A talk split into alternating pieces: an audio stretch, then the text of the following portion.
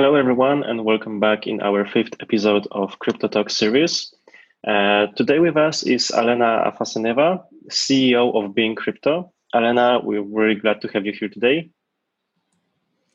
Hi, Maciej. I'm glad to meet you here, and I'm glad to discuss with you some interesting topics. Indeed. Unfortunately, we're meeting with these specific circumstances, but as mentioned, glad that we are here. And maybe before we move to the topic that we want to cover, you could introduce a little bit yourself and your company so we could understand where exactly you're operating. Yeah, sure.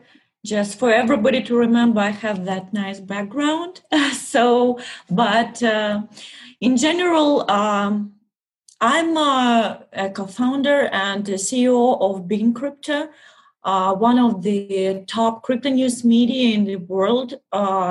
We are ranking on the third or fourth position in the whole world. And basically, due to our international approach, because we are covering 9 languages, we have journalists and writers and editors from different parts of the world. We just calculated it recently. It's we have people working from 17 countries and from more than 20 cities in our team. So we are covering crypto news. We are covering everything related with blockchain technology, and we also give some information for newbies to explain how everything works and to give some introduction and simple understanding of the whole technology and of crypto assets as well. All right, sounds exactly what we are looking on the market. So good to hear that. All right, so as you mentioned, you're also operating in those markets that we wanted to discuss today, because the topic that we want to touch is the regulations within the crypto world, how it works, and actually how it works in the eastern part of the Europe, because we are hearing a lot of news that the EU is planning to set up new regulations in few years, actually, but still, a few countries in Europe also are very open to the crypto industry. But in the meantime, we are hearing a lot of news about what's going on in Russia, what's going on in Turkey, not only within the regulation, but also in terms of the boom on the crypto market.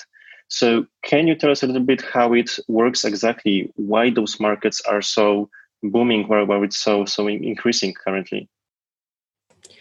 Yeah, that's an interesting topic. I would actually start with the whole methodology, how to calculate which country has adopted Bitcoin or cryptocurrencies mostly.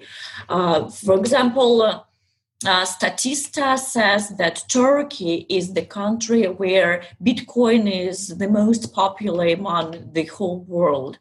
And they calculated it by questioning some of the respondents if they ever used Bitcoin, if they have Bitcoin in their holdings. This is one methodology. But at the same time, Chain Analysis just recently published a report that shows that Ukraine is the country that adopted cryptocurrencies to the highest level compared to any other country. Actually, Russia is on the second position, and Turkey, I think, on the 27 or 29. This is the difference because Chain Analysis used as the basis for calculation, the activity with these crypto assets. If you not just hold them, but send them, pay for something, exchange. It looks like Ukraine and Russia are the most active in that meaning. And Turkey, for example, they prefer to hold cryptocurrency. And I think they look at Bitcoin as an investment asset, but mostly like gold or some, I don't know, bonds, US treasuries. So this is it. That's what I wanted to say, that it all depends. But basically, we can say for sure that Eastern countries are more inclined to participate in blockchain community and to use cryptocurrencies. And I think it's mostly related with the situations inside the economies. These are emerging economies, developing countries, where they have instability in political stance, where they see significant depreciation of their national currencies. For example, if we take Turkey, the national lira lost around 19% since the start of the year. And in the peak moments, it was around 30%. Then Russian ruble lost like 23 or 25% against American dollar. And Ukraine... it's around, I think, from 15 to 20% as well. And Kazakhstan also experienced some depreciation in their local currency. So that's what makes people turn their heads into the direction of cryptocurrencies, because besides a huge appreciation of the Bitcoin price, we know it's like 135% from the start of the year against USD. So we add here this 20% of depreciation of national currencies. So it's a huge profit for those investors who chose to buy Bitcoin at the start of the year. So it's one thing. Another thing, it's a huge inflation. Inflation rate in all the countries I mentioned is around 10 to 15%. So it's close to galloping inflation. And when we say that there is inflation, of course, people want to hedge their assets from inflation. And bank deposits cannot offer that, because the interest rate in the bank deposits is much lower than the real inflation rate. And the third reason why I think the cryptocurrencies are so popular in the Eastern countries and in most emerging markets, actually, is the political instability. I think everybody knows about sanctions against Russian government and against Russian economy. The same goes with Turkey as well. So when you have sanctions, and when you have strict banking policies, and when you have the potential of restrictions of transferring some money from one place to another, of course, somebody wants to have more freedom and to pay less commissions. And in this case, Bitcoin is like one of the best assets to go. All right. And how in these cases governments are reacting? Because when, for example, in Europe, when people are rather investing into Bitcoins, it's rather this very minority of the population. Why, for example, in Turkey, as you mentioned, it's booming. It's a huge amount of population that is investing in that for obvious reasons. So is the government rather against or in favor of these actions that are trying to make it easier for the people? How it looks like? We are living in interesting times, and me as well, because I'm located in Russia. Right now, there is actually no strict regulation of everything what's going on with blockchain. And what's interesting, not a single government among the countries I mentioned hasn't developed the whole set of laws, bills to regulate everything.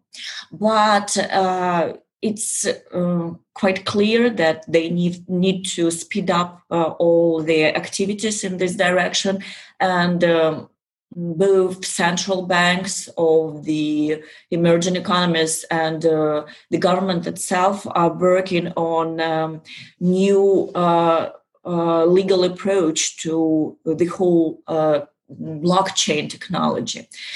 I would say that at this stage, most of these countries use one and the same approach. They tend to claim that cryptocurrencies and Bitcoin itself are not the methods of payments. That this is basically property. That was actually written in the law of the Ukraine.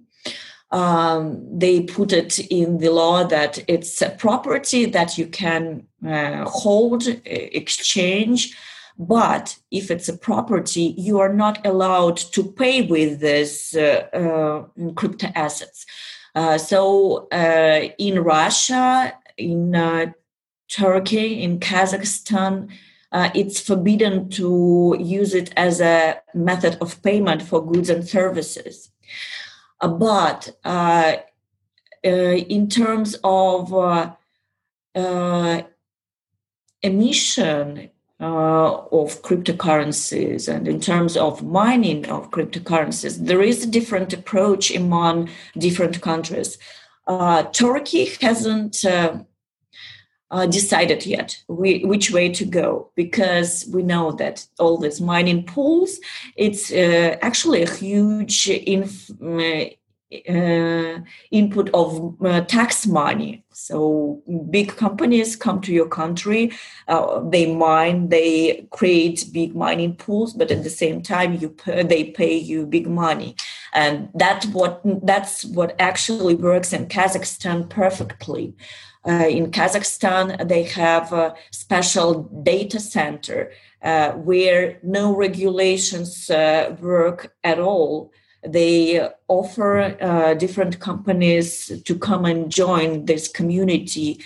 And I'm afraid I don't remember the real number, but I know that during the last year that they have already earned a lot of money. I mean, Kazakhstan government earned a lot of money from these taxes from mining companies. In Russia, mining is not banned, but not like doesn't have this legal basis, and it's still we are still not sure what it's gonna be, because the bill is still in its draft format, so they are still working on that. But it looks like it's going to be restricted. And at the same time, in Ukraine, they are very flexible. They offer the approach of collaboration with the government. They are eager to discuss everything with the blockchain and crypto companies. So they like more loyal to this direction. As for Turkey, they're still working on the whole approach, but it looks like the government is inclined to use this flexible approach of Kazakhstan and Ukraine rather than Russian one to get more money, to invest into it, to develop new level of system, because it's quite clear right now that living without a blockchain will send you back to the level of, I don't know, Afghanistan or some African countries, that those who banned cryptocurrencies and do not support blockchain technology at all. I do believe that future is in blockchain, and I do believe that it significantly improve both banking system, financial system, and economies of the world. It just we will just need some time to start with something and to develop it step by step. So maybe I will raise the topic of quite recent news from Belarus, where we heard that the Belarus bank decided to cooperate with one of the biggest exchange platform and introduced the cryptocurrency to the population, to the nation in a much common way.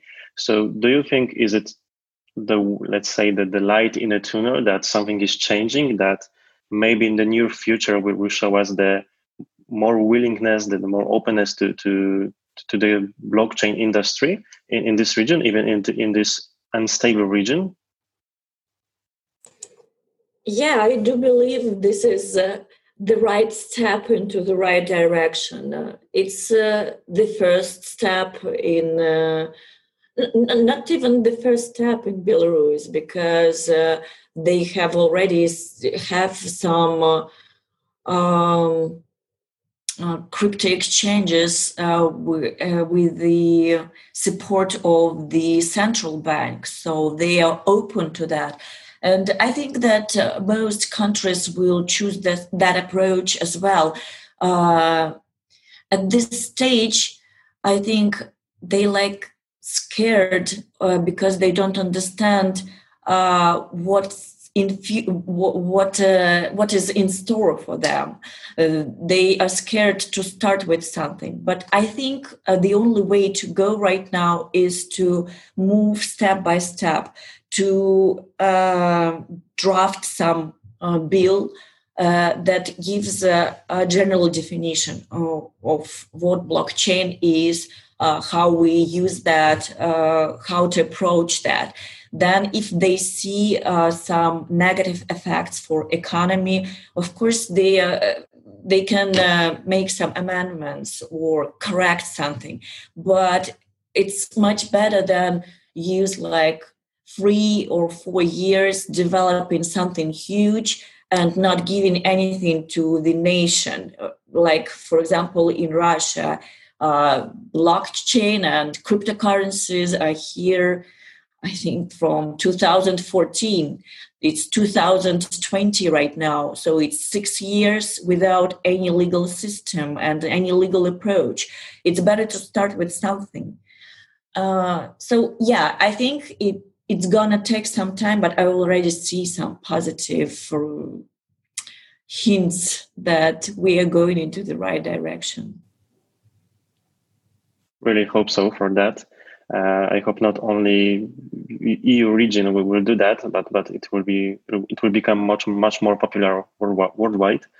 But actually, I'm just wondering, what are the risks on both sides? I mean, what are the risks for the governments besides moving to the decentralized side of the system, but also for the users, for the end users? Especially in this region of Russia, Belarus, which you mentioned are politically unstable. So why are there so many concerns? What are they afraid of? Yeah, it's a good question. One of the biggest concerns most of the governments I mentioned is supporting terrorist attacks and money laundering. And actually, each government mentioned that this is going to be a big problem without any transparency and without any governance, because it's a decentralized system and central bank cannot interfere into that. But I'm sure that there are ways to solve this problem. And for example, like Chinese Central Bank, they've been working on their own digital currency. And I think they're gonna launch it next year already. Yeah, it took them like 3 years to develop everything properly. And they do ban Bitcoin, but at the same time, they create some alternative. If you ban something, you need to create something that will give the same advantages. So yeah, this could be one of the approaches. Another risk is that central bank gives kind of how to say, this feeling of safety. All of us know that there were times in our history when the default on obligations made central banks and state banks to stop giving away money or to freeze some accounts, and it was just in the recent past. So yeah, since the whole system of cryptocurrency is not developed to the best level of safety right now, and we are getting the news about hacks all the time. Actually, we just recently wrote several articles about huge hacks when people lost a lot of money. When there is a system of like insurance fund and covering all the hacks and covering the money that are stored in these services, there will be no risk like that. But it's something to be developed in future. All right, I think we covered most of the topics that we wanted. It's really, really a lot of news, a lot of interesting information from your side. Being honest, I was not aware of some of the topics from that part of the world. So thanks for the conversation. And if I may, at the very beginning, ask you a little maybe weird question, but we are observing how Bitcoin currently is behaving. That we are breaking another records day after day. So how do you think how this year might end in terms of Bitcoin price? I do believe that we're going to reach the levels we've seen in 2017, but the situation is totally different. Back in 2017, it was hype and it was a bubble because everybody just talked about that, and it was boom of ICOs, mining pools, and so on. But it didn't have that level of adoption when people really believed in it. But currently what I'm seeing and the reasons behind the Bitcoin significant appreciation, is not just investment interest, but also the understanding that it's our future. Just like, for example, one of the reasons of the recent spike in Bitcoin price was PayPal announcement of using crypto currency transactions. And I mean, it's a huge step in this direction, and it's gonna